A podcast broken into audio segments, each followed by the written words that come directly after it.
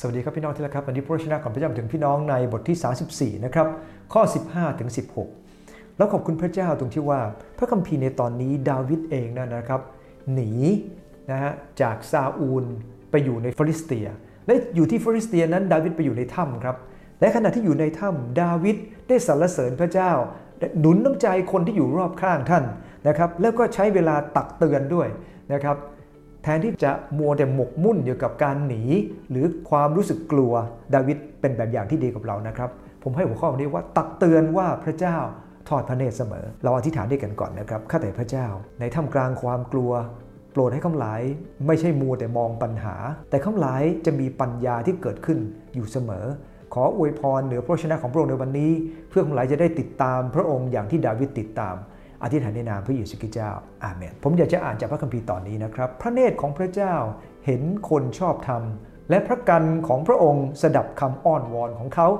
แต่พระพักของพระเจ้าได้ต่อสู้คนทั้งหลายที่ทำการชั่ว เพื่อจะตัดอนุสรเขาจากแผ่นดินโลกคำยืนยันในตอนนี้ดาวิดกำลังยืนยันบ่อยๆ เลยนะครับ ว่าพระเจ้าทรงมองเราอยู่เสมอ ซึ่งก่อนหน้านั้นดาวิดก็ได้บอกว่าพระเจ้าก็ทรงมองเรา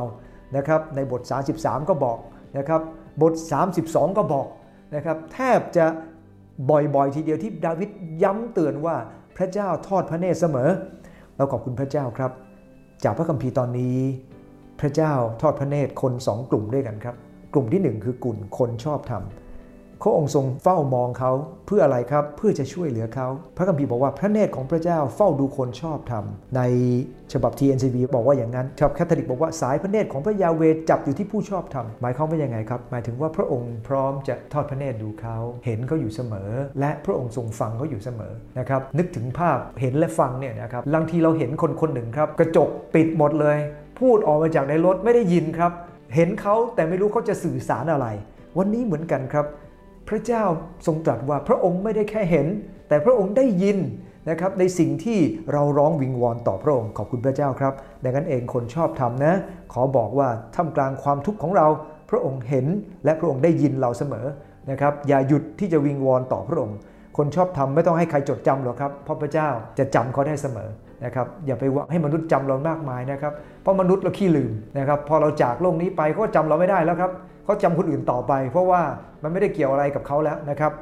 อันที่ 1 คือพระองค์ทรงมองคนชอบธรรมอันที่ 2 พระองค์มองคนอธรรม คนอธรรมพระองค์มองไว้ทำไมครับ อันที่ 1 พระองค์ตั้งต่อสู้เขาทั้งหลาย หมายความว่าพระองค์พร้อมจะต่อสู้เลยครับ จะต่อสู้คนที่เป็นคนชั่ว อะไรคือคนชั่วครับ ก็คือคนที่ ไว้ใจตัวเอง ไม่ทำตามคำของพระเจ้า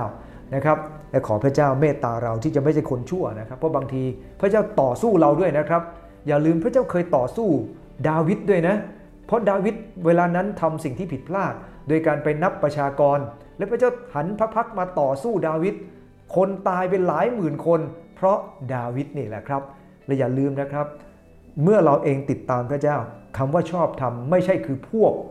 ชอบทำนะครับ แต่คือคนชอบทำหมายถึงเรากระทาในสิ่งที่ถูกต้อง แต่เมื่อทำไม่ถูกต้องพระเจ้าพร้อมจะต่อสู้ และพระคัมภีร์บอกว่าไม่ใช่แค่ต่อสู้นะครับ จะตัดอนุสรณ์ของเขาออกไป หมายถึงเขาจะไม่เป็นที่จดจำอีกต่อไปนะครับ อย่างที่ผมบอกแล้ว มนุษย์ไม่จำเราไม่เป็นไร แต่ถ้าพระเจ้าไม่จดจำมันน่ากลัวครับ ดังนั้นเองขอดำเนินชีวิตตามความชอบธรรม เพื่อพระองค์